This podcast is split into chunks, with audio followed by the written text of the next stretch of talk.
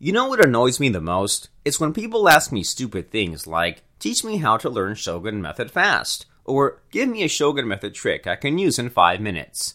Shit like that makes my blood boil. Why?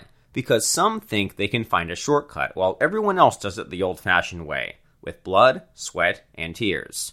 Guess what? With Shogun Method, there are no shortcuts. It's not a cure-all pill, a magic bullet, and it certainly won't turn you into a seduction superstud overnight. There is some heavy lifting required to make it work. However, if you're looking for a simple summary of what Shogun Method is, then here it is. To win at love, attraction is not enough. Instead, you must get your woman to be emotionally addicted to you. Shogun Method shows you how to do this. Here's an even shorter summary of Shogun Method in only four words. Emotional addiction, not seduction. Easy to understand, right? Here's the thing though. While the basic idea is simple, putting it into use is hard.